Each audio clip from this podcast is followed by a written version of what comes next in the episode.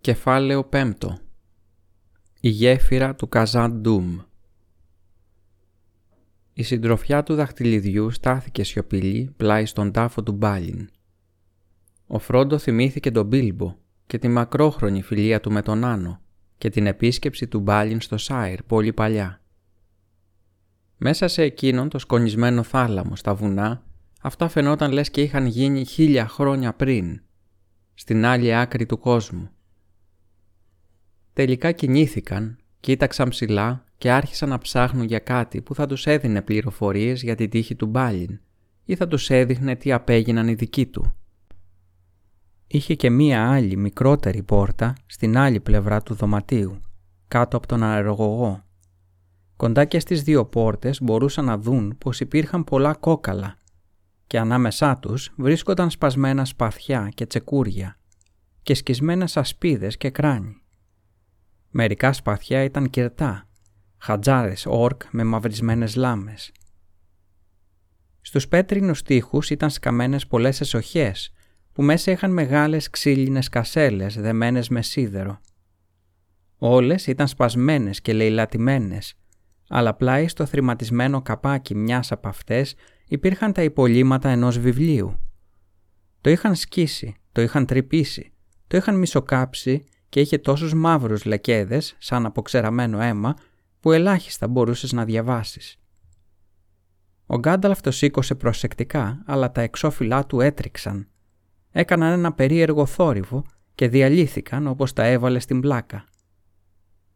Το εξέτασε για αρκετή ώρα δίχως να μιλά. Ο Φρόντο και ο Γκίμλι που στεκόταν πλάι του μπορούσαν να δουν, όπως γύριζε προσεκτικά τα φύλλα, πως ήταν γραμμένο από πολλά διαφορετικά χέρια με ρουνικά της Μόρια και του Ντέιλ και εδώ και εκεί με τη γραφή των ξωτικών.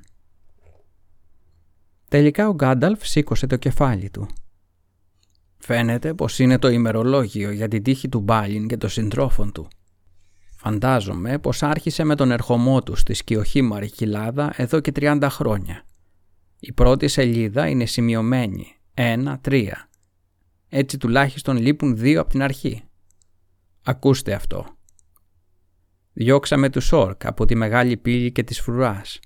Νομίζω η επόμενη λέξη είναι μισοσβησμένη και καμένη.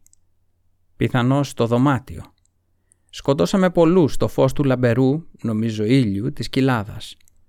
Ο Φλόι σκοτώθηκε από ένα βέλος. Σκότωσε το μεγάλο. Έπειτα έχει μία μουτζούρα και μετά τον Φλόι κάτω από το σκοτάδι κοντά στη γυάλινη λίμνη. Τις επόμενες δύο γραμμές δεν μπορώ να τις διαβάσω. Ύστερα πήραμε την 21η αίθουσα του Βορρά και εγκατασταθήκαμε. Υπάρχει, δεν μπορώ να διαβάσω τι. Κάτι λέει για αεραγωγό. Ύστερα ο Μπάλιν εγκαταστάθηκε στην αίθουσα των Μαζαρμπούλ. «Στην αίθουσα των αρχείων», είπε ο Γκίμλι. «Φαντάζομαι πως είναι αυτή εδώ που στεκόμαστε τώρα». «Λοιπόν, δεν μπορώ να διαβάσω παρακάτω για πολύ», είπε ο Γκάνταλφ. «Εκτός από τη λέξη χρυσάφι και το τσεκούρι του Ντούριν και κάτι σαν κράνος». Ύστερα, ο Μπάλιν είναι τώρα κύριος της Μόρια. Αυτό φαίνεται να κλείνει το κεφάλαιο. Έπειτα από μερικούς αστερίσκους, ένα άλλο χέρι αρχίζει και μπορώ να διακρίνω.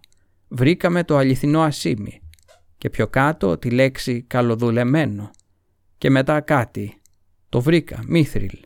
Και οι τελευταίες δύο σειρές, το Νόιν να ψάξει για τις πάνω οπλαποθήκες του τρίτου βάθους. Κάτι πηγαίνουμε δυτικά. Μια μουτζούρα στην πύλη του Χόλιν. Ο Γκάνταλφ σταμάτησε και γύρισε μερικές σελίδες. Υπάρχουν αρκετές σελίδες, αν και αυτές, μάλλον βιαστικά γραμμένες και πολύ καταστραμμένες, αλλά δεν μπορώ να δω καλά με αυτό το φως. Εδώ πρέπει να λείπουν αρκετά φύλλα, γιατί αρχίζουν με τον αριθμό 5, τον πέμπτο χρόνο της απικίας φαντάζομαι. Για να δω. Όχι, παρά είναι κομματιασμένες και λεκιασμένες, δεν μπορώ να τις διαβάσω. Ίσως να καταφέρουμε καλύτερα στο φως του ήλιου. Για σταθείτε.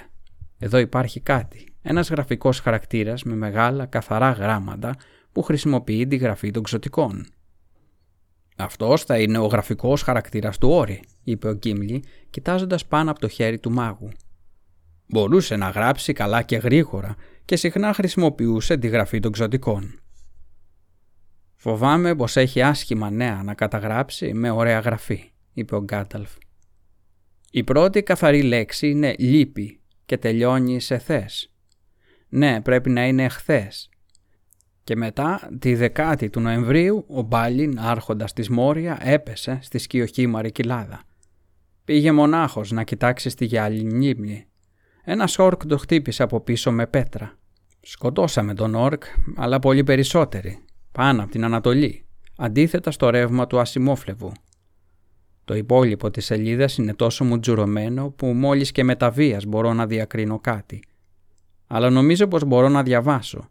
Έχουμε αμπαρώσει τις πύλες και μετά μπορούμε να αντισταθούμε για πολύ καιρό αν... Ύστερα ίσως φοβερό και υποφέρουμε. Καημένα Μπάλιν. Φαίνεται πως διατήρησε τον τίτλο που πήρε για λιγότερο από πέντε χρόνια. Αναρωτιέμαι τι να έγινε στη συνέχεια, αλλά δεν έχουμε ώρα για να ξεμπερδέψουμε τις λίγες τελευταίες λέξεις. Να, η τελευταία από όλες. Σταμάτησε και αναστέναξε. Είναι θλιβερό να το διαβάζεις. Φοβάμαι πως το τέλος τους ήταν σκληρό. Ακούστε. Δεν μπορούμε να βγούμε έξω. Δεν μπορούμε να βγούμε έξω. Πήραν τη γέφυρα και τη δεύτερη αίθουσα. Ο Φράρ, ο Λόνι και ο Νάλι έπεσαν εκεί. Έπειτα έχει τέσσερις σειρές μου τζουρωμένες έτσι ώστε μπορώ μόνο να διαβάσω «Πήγε πέντε μέρες πριν». Οι τελευταίες αράδες λένε «Η λίμνη έχει ανέβει ως τον τοίχο της δυτικής πύλης. Ο φύλακας στο νερό πήρε τον Όιν. Δεν μπορούμε να βγούμε έξω. Το τέλος έρχεται. Ύστερα τύμπανα, τύμπανα στα βάθη. Τι να σημαίνει άραγε αυτό; Το τελευταίο που έχουν γράψει είναι μία πλάγια μουτζούρα με γράμματα τοξωτικών. Έρχονται. Δεν έχει τίποτα περισσότερο. Ο Γκάνταλφ έπαψε και στάθηκε σιωπηλός, σκεφτικός. Ένας ξαφνικός φόβος και ένας τρόμος εξαιτίας του δωματίου πλάκωσε τη συντροφιά. «Δεν μπορούμε να βγούμε έξω», μουρμούρισε ο Γκίμλι. Είμαστε τυχεροί που η λίμνη έχει χαμηλώσει λιγάκι και ο φύλακας κοιμάται στη νότια της πλευρά. Ο Γκάνταλφ σήκωσε το κεφάλι και κοίταξε γύρω. Φαίνεται πως αντιστάθηκαν στο τέλος και στις δύο πόρτες, αλλά δεν είχαν μείνει πολύ τότε. Έτσι έληξε η προσπάθεια να ξαναπάρουν τη Μόρια. Ήταν γενναία προσπάθεια, αλλά συλλόγιστη. Ο καιρός δεν είχε έρθει ακόμα. Τώρα φοβάμαι πως πρέπει να αποχαιρετήσουμε τον Μπάλιν, γιο του Φούντιν. Εδώ πρέπει να κοίται, στα παλάτια των προγόνων του. Θα πάρουμε το βιβλίο, το βιβλίο του Μαζαρμπούλ και θα το κοιτάξουμε καλύτερα αργότερα. Καλά θα κάνεις να το κρατήσεις εσύ Γκίμλι και να το επιστρέψεις στον Ντάιν, αν σου δοθεί ευκαιρία. Θα τον ενδιαφέρει, αν και θα το λυπήσει πολύ. Εμπρός, πάμε να φύγουμε. Το πρωινό φεύγει. Προς τα πού θα πάμε, ρώτησε ο Μπόρομιρ. «Πίσω στην αίθουσα», απάντησε ο Γκάνταλφ. «Αλλά η επίσκεψή μας σε αυτό το δωμάτιο δεν πήγε χαμένη. Τώρα ξέρω που βρισκόμαστε. Αυτός πρέπει να είναι, όπως λέει ο Γκίμλι, ο θάλαμος του Μαζαρμπούλ και η αίθουσα να είναι η 21η στο βορρά. Επομένως, πρέπει να φύγουμε από την ανατολική καμάρα της αίθουσας και να πάμε δεξιά, νότια και προς τα κάτω. Η 21η αίθουσα πρέπει να βρίσκεται στο 7ο επίπεδο, δηλαδή 6 πιο πάνω από το επίπεδο της πύλης. Εμπρός τώρα, πάμε στην αίθουσα. Δεν είχε καλά-καλά προλάβει να ξεστομίσει αυτά τα λόγια ο Γκάνταλφ όταν ακούστηκε ένας μεγάλος θόρυβος.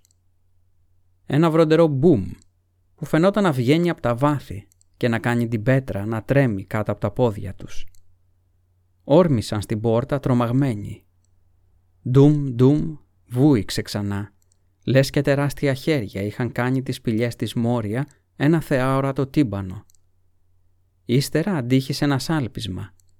Μία μεγάλη σάλπιγγα ακούστηκε στην αίθουσα και τις απάντησαν άλλες σάλπιγγες και στριγγές φωνές, πέρα στο βάθος. Ακουγόταν ο θόρυβος από πολλά πόδια που έτρεχαν βιαστικά. «Έρχονται», φώναξε ο Λέγκολας. «Δεν μπορούμε να βγούμε έξω», είπε ο Γκίμλι. Παγιδευτήκαμε, φώναξε ο Γκάνταλφ. Γιατί καθυστέρησα. Εδώ είμαστε και εμείς παγιδευμένοι όπως και εκείνοι τότε. Αλλά τότε εγώ δεν ήμουν εδώ. Θα δούμε τι... Ντουμ, ντουμ, αντίχησαν τα τύμπανα και οι τείχοι άρχισαν να τρέμουν. «Κλείστε τις πόρτες και σφινώστε τες», φώναξε ο Άραγκορν. «Και φυλάξτε τα σακίδιά σας για όσο μπορείτε. Μπορεί να βρούμε την ευκαιρία να ανοίξουμε δρόμο για να βγούμε έξω». «Όχι», είπε ο Γκάνταλφ. «Δεν πρέπει να κλειστούμε μέσα. Κρατήστε την ανατολική πόρτα μισάνοιχτη. Θα φύγουμε από εκεί αν βρούμε την ευκαιρία». Αντίχησε ξανά μια στριγγή σάλπιγγα και διαπεραστικές κραυγές. Πόδια ακουγόταν να έρχονται στο διάδρομο. Τα μέλη της συντροφιάς τράβηξαν τα σπαθιά τους. Ο Γκλάμντρινγκ έλαμπε με ένα χλωμό φως και το κεντρί γυάλιζε στις άκρες. Ο Μπόρομιρ έβαλε τον ώμο του στη δυτική πόρτα. «Στάσου μία στιγμή, μην την κλείνεις ακόμα», είπε ο Γκάνταλφ. Πήδηξε δείχνοντας το πλευρό του Μπόρομιρ και τεντώθηκε σε όλο του το ύψος. «Ποιος έρχεται εδώ να ταράξει τον ύπνο του Μπάλιν, του άρχοντα της Μόρια» φώναξε δυνατά. Βραχνά γέλια ξέσπασαν, λες και άκουγες να πέφτουν πέτρες σε ένα πηγάδι. Ανάμεσα στις φωνές μία βαθιά φωνή υψώθηκε σε προσταγή. Ντουμ, ντουμ, ντουμ ακούστηκαν τα τύμπανα στα βάθη. Με μία γρήγορη κίνηση ο Γκάνταλφ βγήκε μπροστά στο στενό άνοιγμα της πόρτας και άπλωσε το ραβδί του. Μία εκτιφλωτική αστραπή φώτισε το δωμάτιο και το διάδρομο έξω. Για μία στιγμή ο μάγος κοίταξε προς τα έξω. Βέλη σφύριξαν στο διάδρομο καθώς πήδηξε προς τα πίσω. «Είναι όρκ, ένα σωρό. Μερικοί είναι μεγαλόσωμοι και απαίσιοι, μαύροι Ουρούκ της Μόρντορ. Για την ώρα κοντοστέκονται, αλλά υπάρχει και κάτι άλλο. Ένας μεγάλος σπηλαιογίγαντας νομίζω ή και περισσότεροι. Δεν υπάρχει ελπίδα να ξεφύγουμε από εκεί. «Και καμιά ελπίδα αν έρθουν και από την άλλη πόρτα», είπε ο Μπόρομιρ. «Από εδώ δεν ακούγεται ακόμα κανένα θόρυβος», είπε ο Άραγκορν που στεκόταν στην ανατολική πόρτα και άκουγε. Ο διάδρομος από αυτήν την πλευρά κατεβαίνει μία σκάλα. Είναι φανερό πως δεν οδηγεί πίσω στην αίθουσα, αλλά δεν κερδίζουμε τίποτα με το να τρέξουμε έτσι στα τυφλά από εδώ με τους διώκτες μας το κατόπι. Δεν μπορούμε να κλειδώσουμε την πόρτα. Ανοίγει προς τα μέσα, δεν έχει κλειδί και η κλειδαριά είναι σπασμένη. Πρέπει πρώτα να κάνουμε κάτι για να καθυστερήσουμε τον εχθρό. Θα τους κάνουμε να ακούν για το θάλαμο του Μαζαρμπούλ και να τρέμουν, είπε άγρια δοκιμάζοντας την κόψη του Αντούριλ, του σπαθιού του. Βαριά πόδια ακούστηκαν στο διάδρομο. Ο Μπόρουμιρ έπεσε πάνω στην πόρτα και την έσπρωξε. Έπειτα τη φίνωσε με σπασμένες λάμες από σπαθιά και κομμάτια ξύλα η συντροφιά υποχώρησε στην άλλη άκρη του δωματίου, αλλά δεν είχαν ακόμα την ευκαιρία να το βάλουν στα πόδια. Ακούστηκε ένα χτύπημα στην πόρτα που την τράνταξε ολόκληρη. Ύστερα άρχισε να τρίζει σιγά και να ανοίγει, σπρώχνοντας προς τα πίσω τις φίνες. Ένα τεράστιο χέρι και ένας ώμος με σκούρο δέρμα, όλο πρασινοπά λέπια, πέρασε από το άνοιγμα που όλο και μεγάλωνε. Έπειτα ένα μεγάλο ίσιο, χωρίς δάχτυλα πόδι, έσπρωξε και μπήκε και αυτό.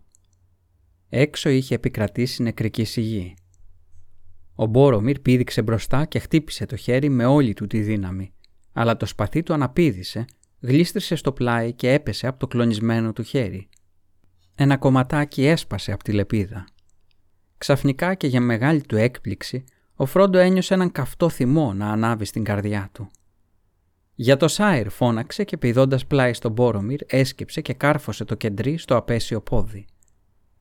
Ακούστηκε ένα ουρλιαχτό και το πόδι τραβήχτηκε πίσω, παρασέρνοντας για λίγο το κεντρί από το χέρι του Φρόντο. Μαύρες σταγόνες έσταξαν από τη λεπίδα και κάπνισαν στο πάτωμα. Ο Μπόρομιρ έπεσε με όλη του τη δύναμη πάνω στην πόρτα και την έκλεισε ξανά. «Μπράβο στο Σάιρ», φώναξε ο Άραγκορν. «Το δάγκωμα το χόμπιτ είναι βαθύ. Έχεις καλή λεπίδα, Φρόντο, για του Ντρόγκο. Κάτι ακούστηκε να πέφτει με ορμή πάνω στην πόρτα και ύστερα κι άλλα. Κρυοί και σφυριά τη χτυπούσαν. Ράγισε και τραντάχτηκε και το άνοιγμα μεγάλωσε ξαφνικά. Βέλοι μπήκαν μέσα σφυρίζοντας, αλλά χτύπησαν στο βορεινό τοίχο και έπεσαν ακίνδυνα στο πάτωμα. Μία τρομπέτα σάλπισε. Ακούστηκε ένας θόρυβος από πόδια που έτρεχαν και οι όρκ, ο ένας ύστερα από τον άλλον, πήδηξαν στο δωμάτιο. Πόσοι ήταν, η συντροφιά δεν μπορούσε να μετρήσει. Η συμπλοκή ήταν σκληρή, αλλά οι όρκα έχασαν το θάρρος τους μπροστά στη θαραλέα άμυνα. Ο Λέγκολας τρύπησε δύο με τα βέλη του στο λαιμό πέρα ως πέρα. Ο Γκίμλι πελέκησε τα πόδια ενός που είχε πηδήξει πάνω στον τάφο του Μπάλιν. Ο Μπόρομιρ και ο Άραγκον σκότωσαν πολλούς.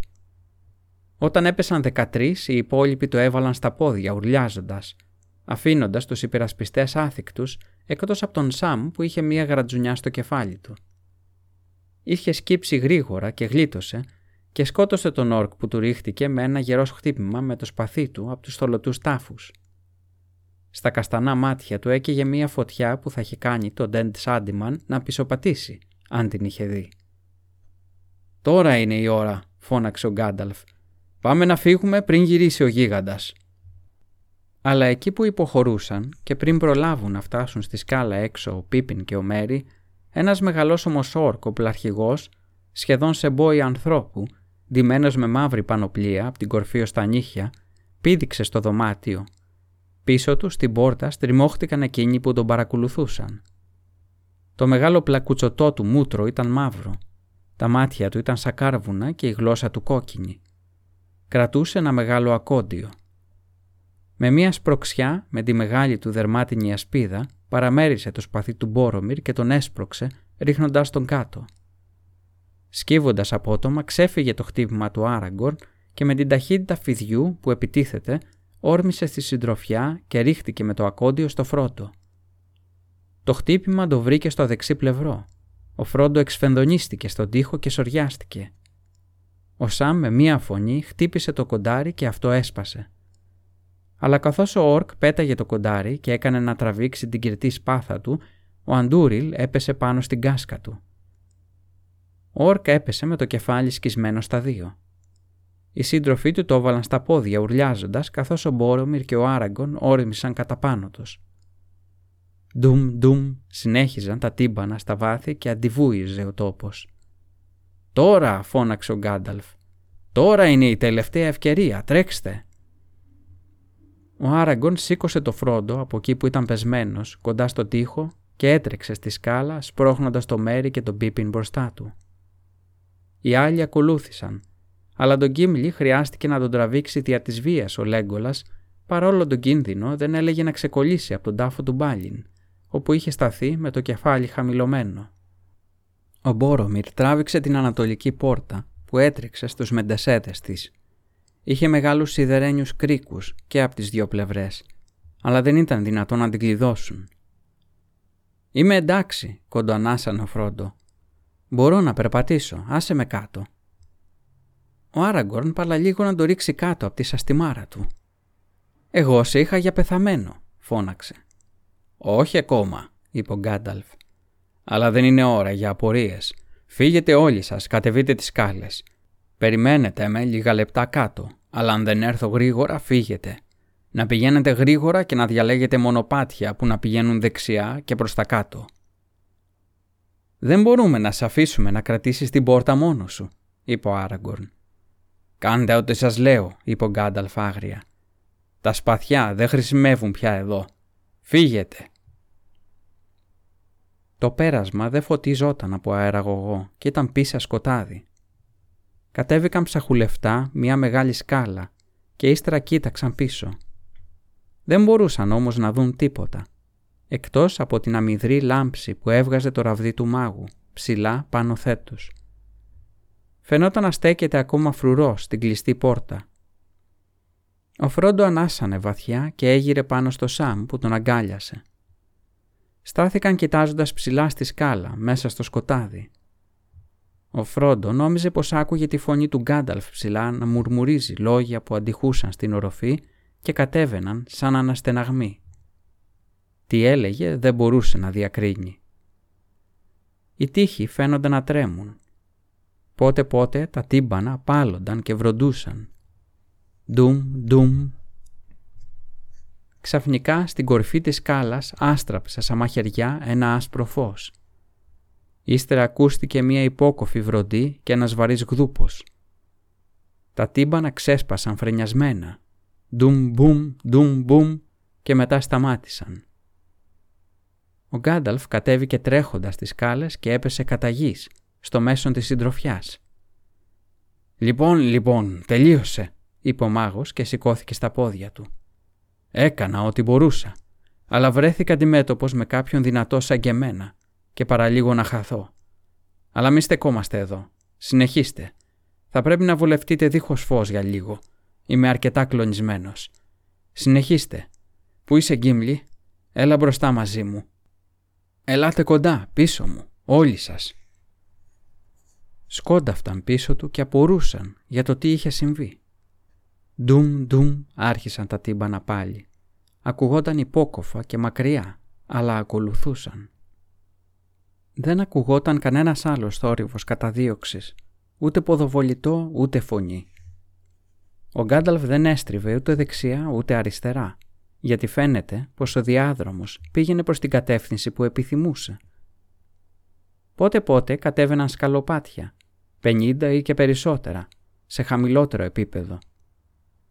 Για την ώρα αυτός ήταν ο κυριότερος τους κίνδυνος, γιατί στο σκοτάδι δεν μπορούσαν να δουν τη σκάλα, ώσπου να φτάσουν και να βάλουν τα πόδια τους στο κενό. Ο Γκάνταλφ χτυπούσε ψαχουλευτά τη γη με το ραβδί του, σαν τυφλός. Έπειτα από μία ώρα είχαν προχωρήσει ένα μίλι ή ίσως και περισσότερο και είχαν κατέβει πολλές σκάλες. Ακόμα δεν ακουγόταν θόρυβος καταδίωξης. Σχεδόν άρχισαν να ελπίζουν ότι θα ξέφευγαν. Στο τέλος της έβδομης σκάλας ο Γκάνταλφ σταμάτησε. «Αρχίζει να κάνει ζέστη», είπε λαχανιασμένα. «Πρέπει να έχουμε κατέβει τουλάχιστον στο επίπεδο της πύλης τώρα.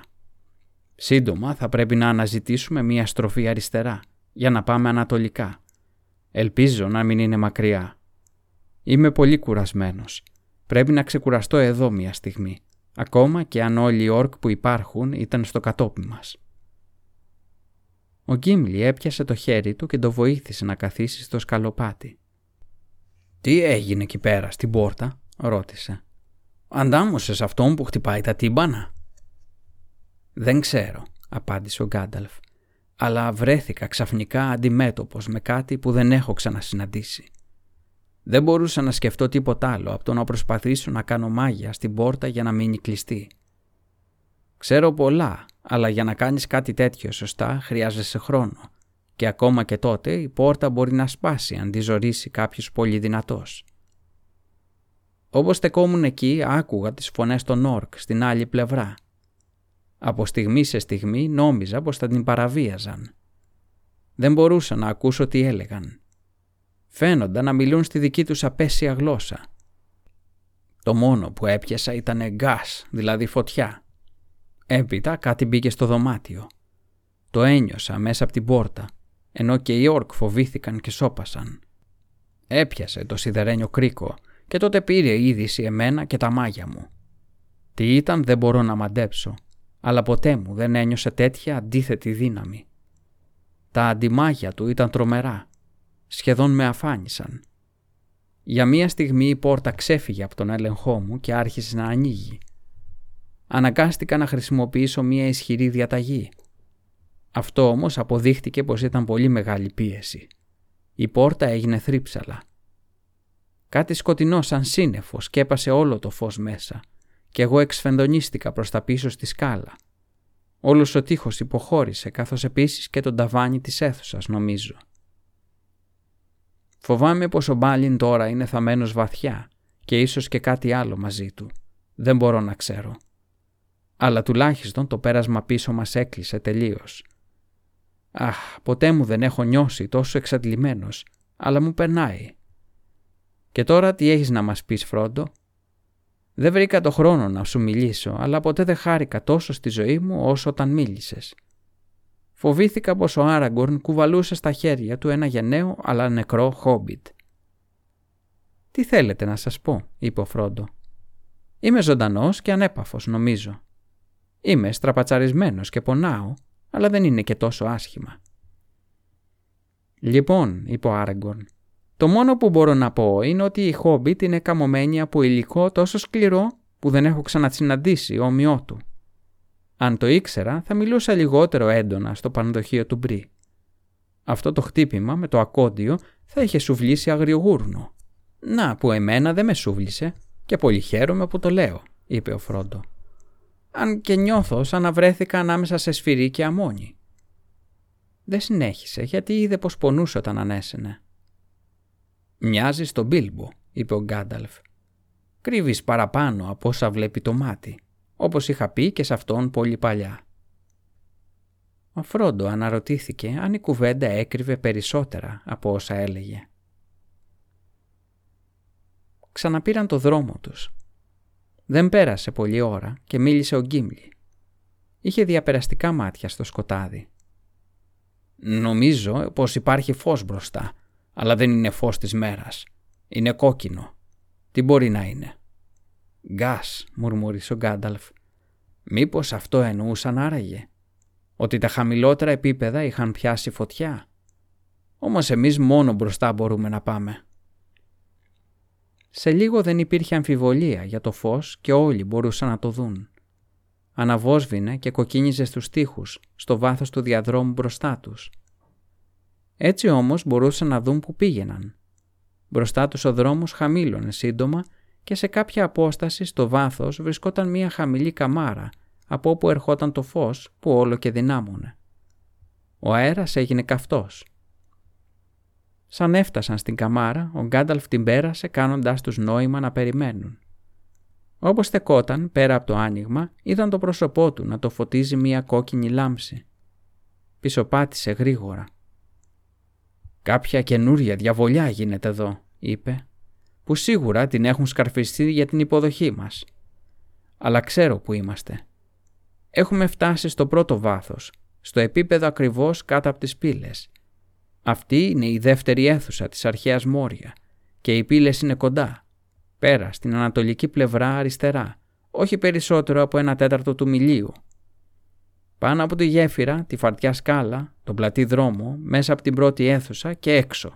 Ελάτε να δείτε. Κοίταξαν έξω.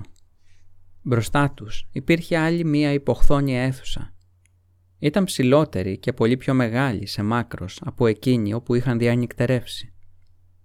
Βρισκόταν στην ανατολική της άκρη, δυτικά η αίθουσα χάνονταν στο σκοτάδι. Κατά μήκος στο κέντρο υπήρχε μια διπλή σειρά από πανύψηλες κολόνες. Ήταν σκαλισμένες σαν κορμί θεόρατων δέντρων που τα κλαδιά τους κρατούσαν την οροφή με σκαλιστές διακλαδώσεις. Οι κορμοί τους ήταν λίοι και μαύροι αλλά μία κοκκινίλα αντάβγαζε σκοτεινά στις πλευρές τους. Από τη μία μεριά στην άλλη, κοντά στη βάση δύο τεράστιων στήλων, το πάτωμα είχε σκιστεί στα δύο, σχηματίζοντας ένα μεγάλο χάσμα. Από μέσα έβγαινε ένα θυμωμένο κόκκινο φως που πότε πότε φλόγες έγλυφαν τις άκρες του και τυλίγονταν γύρω από τις βάσεις των στήλων. Μικρά σύννεφα μαύρου καπνού λυκνίζονταν στον καυτό αέρα. Αν είχαμε κατέβει από τις πάνω αίθουσες από τον κυρίως διάδρομο, θα είχαμε παγιδευτεί εδώ, είπε ο Γκάνταλφ. Ας ελπίσουμε πως τώρα η φωτιά βρίσκεται ανάμεσα σε εμάς και σε αυτούς που μας καταδιώκουν. Ελάτε, δεν έχουμε καιρό για χάσιμο. Ενώ μιλούσε ακόμα, άκουσαν πάλι τα τύμπανα που τους καταδίωκαν. Ντουμ, ντουμ, ντουμ. Μακριά, πέρα στις σκιές, από τη δυτική άκρη της αίθουσας, ακουγόταν φωνές και σαλπίσματα. Ντουμ, ντουμ. Οι κολόνες φαινόνταν να σύονται και οι φλόγες να τρεμουλιάζουν. «Εμπρός τώρα, το τελευταίο τρέξιμο», είπε ο Γκάνταλφ. «Αν ο ήλιος λάμπει έξω, μπορεί ακόμα να ξεφύγουμε. Ακολουθήστε με». Έστριψε αριστερά και έτρεξε στο ίσιο δάπεδο της αίθουσας. Η απόσταση ήταν πιο μεγάλη από ό,τι έδειχνε. Όπως έτρεχαν, άκουσαν το ποδοβολητό και τον αντίλαλο πολλών βιαστικών ποδιών πίσω τους. Μία διαπεραστική φωνή υψώθηκε. Τους είχαν δει. Ακούστηκε το κουδούνισμα και ο θόρυβος του ατσαλιού. Ένα βέλος φύριξε πάνω από το κεφάλι του Φρόντο. Ο Μπόρομιρ γέλασε. Δεν το περίμεναν αυτό. Η φωτιά τους έκοψε το δρόμο. Εμείς είμαστε από την άλλη μεριά. «Κοίτα μπροστά σου», φώναξε ο Γκάνταλφ. «Η γέφυρα είναι κοντά. Είναι επικίνδυνη και στενή». Ξαφνικά ο Φρόντο είδε μπροστά του ένα μαύρο χάσμα. Στην άκρη της αίθουσας το πάτωμα χάνονταν και έπεφτε σε άγνωστα βάθη. Η εξωτερική πόρτα ήταν προσιτή μόνο από μία λεπτή πέτρινη γέφυρα, χωρίς κράσπεδο ή κάγκελο, που ένωνε το χάσμα κάνοντας ένα καμπυλωτό πίδημα κάπου 50 πόδια. Ήταν ένας πανάρχαιος τρόπος άμυνας των Άνων εναντίον κάθε εχθρού που θα μπορούσε να καταλάβει την πρώτη αίθουσα και τα εξωτερικά περάσματα. Μπορούσαν να την περάσουν μόνο ο ένας πίσω από τον άλλον. Στην άκρη ο Γκάνταλφ σταμάτησε και οι άλλοι έφτασαν όλοι μαζί πίσω του. «Πρώτος εσύ, Γκίμλι. Ο Πίπιν και ο Μέρι ύστερα. Ίσια μπροστά και στη σκάλα μετά την πόρτα». Τα βέλη έπεφταν ανάμεσά τους ένα χτύπησε το Φρόντο και αναπήδησε προς τα πίσω.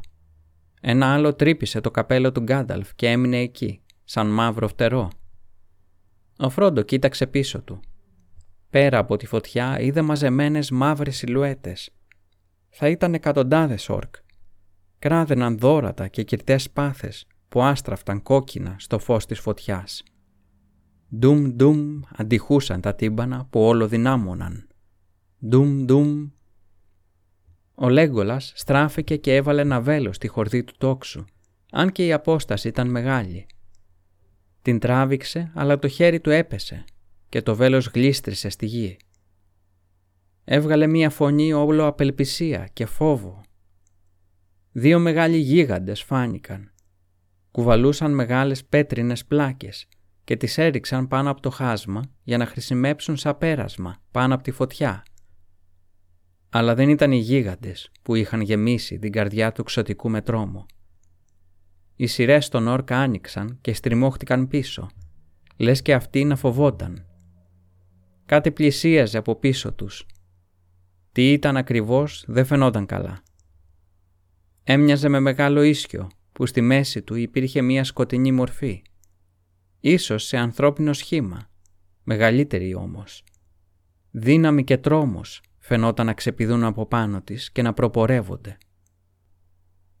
Έφτασε στην άκρη της φωτιάς και το φως ξεθόριασε, λες και ένα σύννεφο την είχε κρύψει.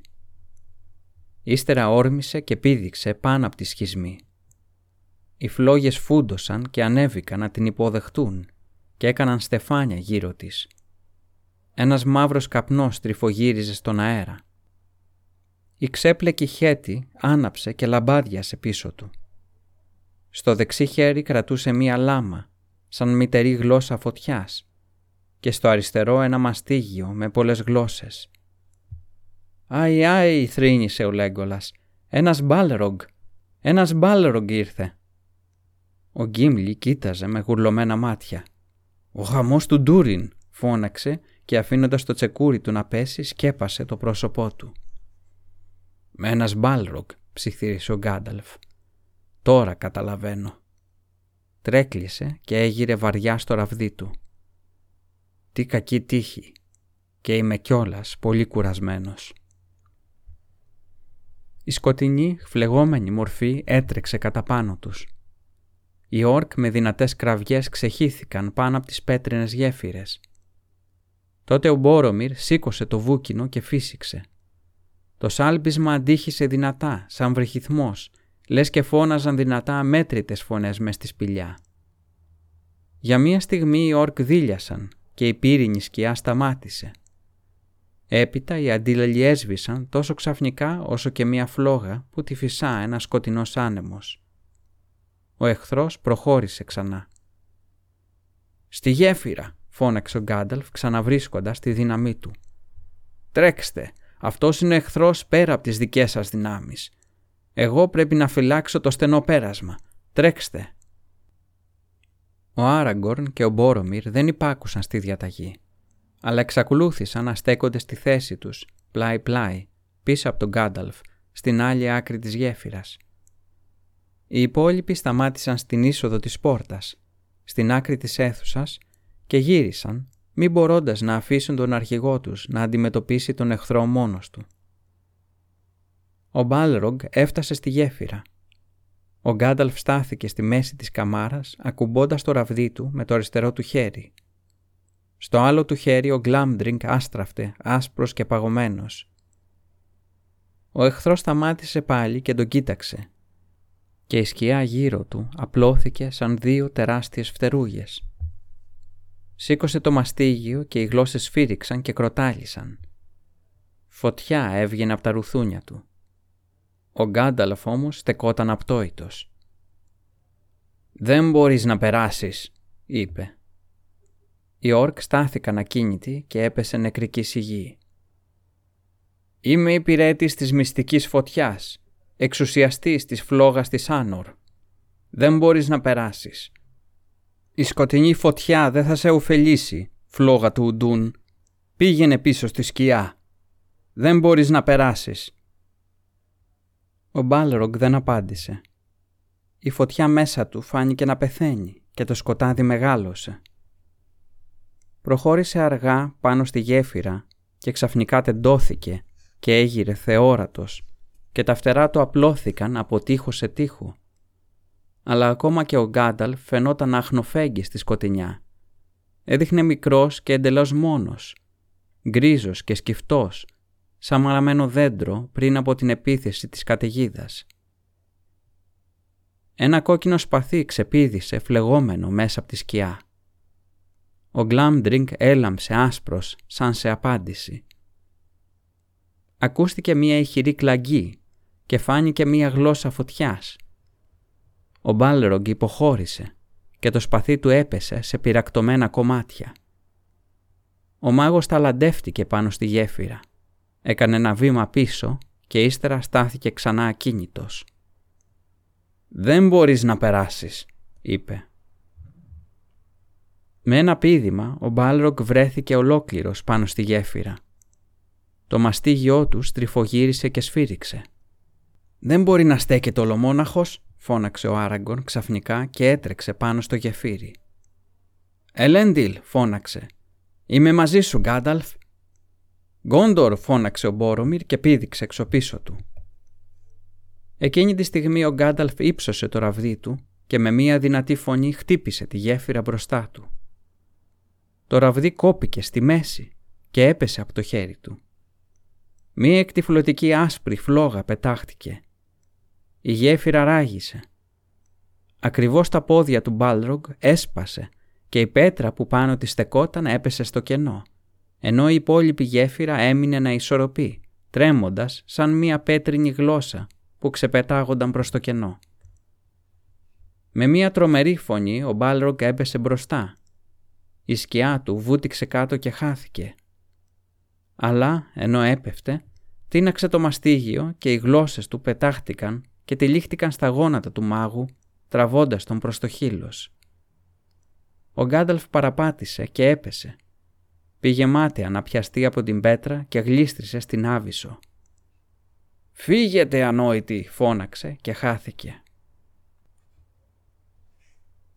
Οι φωτιές έσβησαν και όλα τα σκέπασε απόλυτο σκοτάδι. Τα μέλη της συντροφιάς στεκόταν σαν ριζωμένα από τη φρίκη, κοιτάζοντας το χάσμα. Μόλις που πρόλαβαν ο Άραγκον και ο Μπόρομιρ να γυρίσουν πίσω τρέχοντας, καθώς η υπόλοιπη γέφυρα κομματιάστηκε και έπεσε. Με μία φωνή ο Άραγκορν του συνέφερε. «Ελάτε, θα σας οδηγήσω εγώ τώρα», φώναξε. «Πρέπει να υπακούσουμε στην τελευταία του προσταγή. Ακολουθήστε με». Ανέβηκαν στα τυφλά, σκοντάφτοντας τη μεγάλη σκάλα πέρα από την πόρτα. Ο Άραγκον μπροστά και ο Μπόρομιρ στο τέλος. Στην κορφή υπήρχε ένας μεγάλος διάδρομος που αντιλαλούσε. Τον πέρασαν τρέχοντας. Ο Φρόντο άκουσε το Σάμ να κλαίει στο πλευρό του και στη συνέχεια κατάλαβε πως και αυτός έκλαιγε όπως έτρεχε. Ντουμ ντουμ ακουγόταν πίσω του στα τύμπανα, πένθυμα όμως και αργά. Ντουμ. Συνέχισαν να τρέχουν. Το φως δυνάμωνε μπροστά τους. Οι μεγάλοι αεραγωγοί τρυπούσαν το ταβάνι.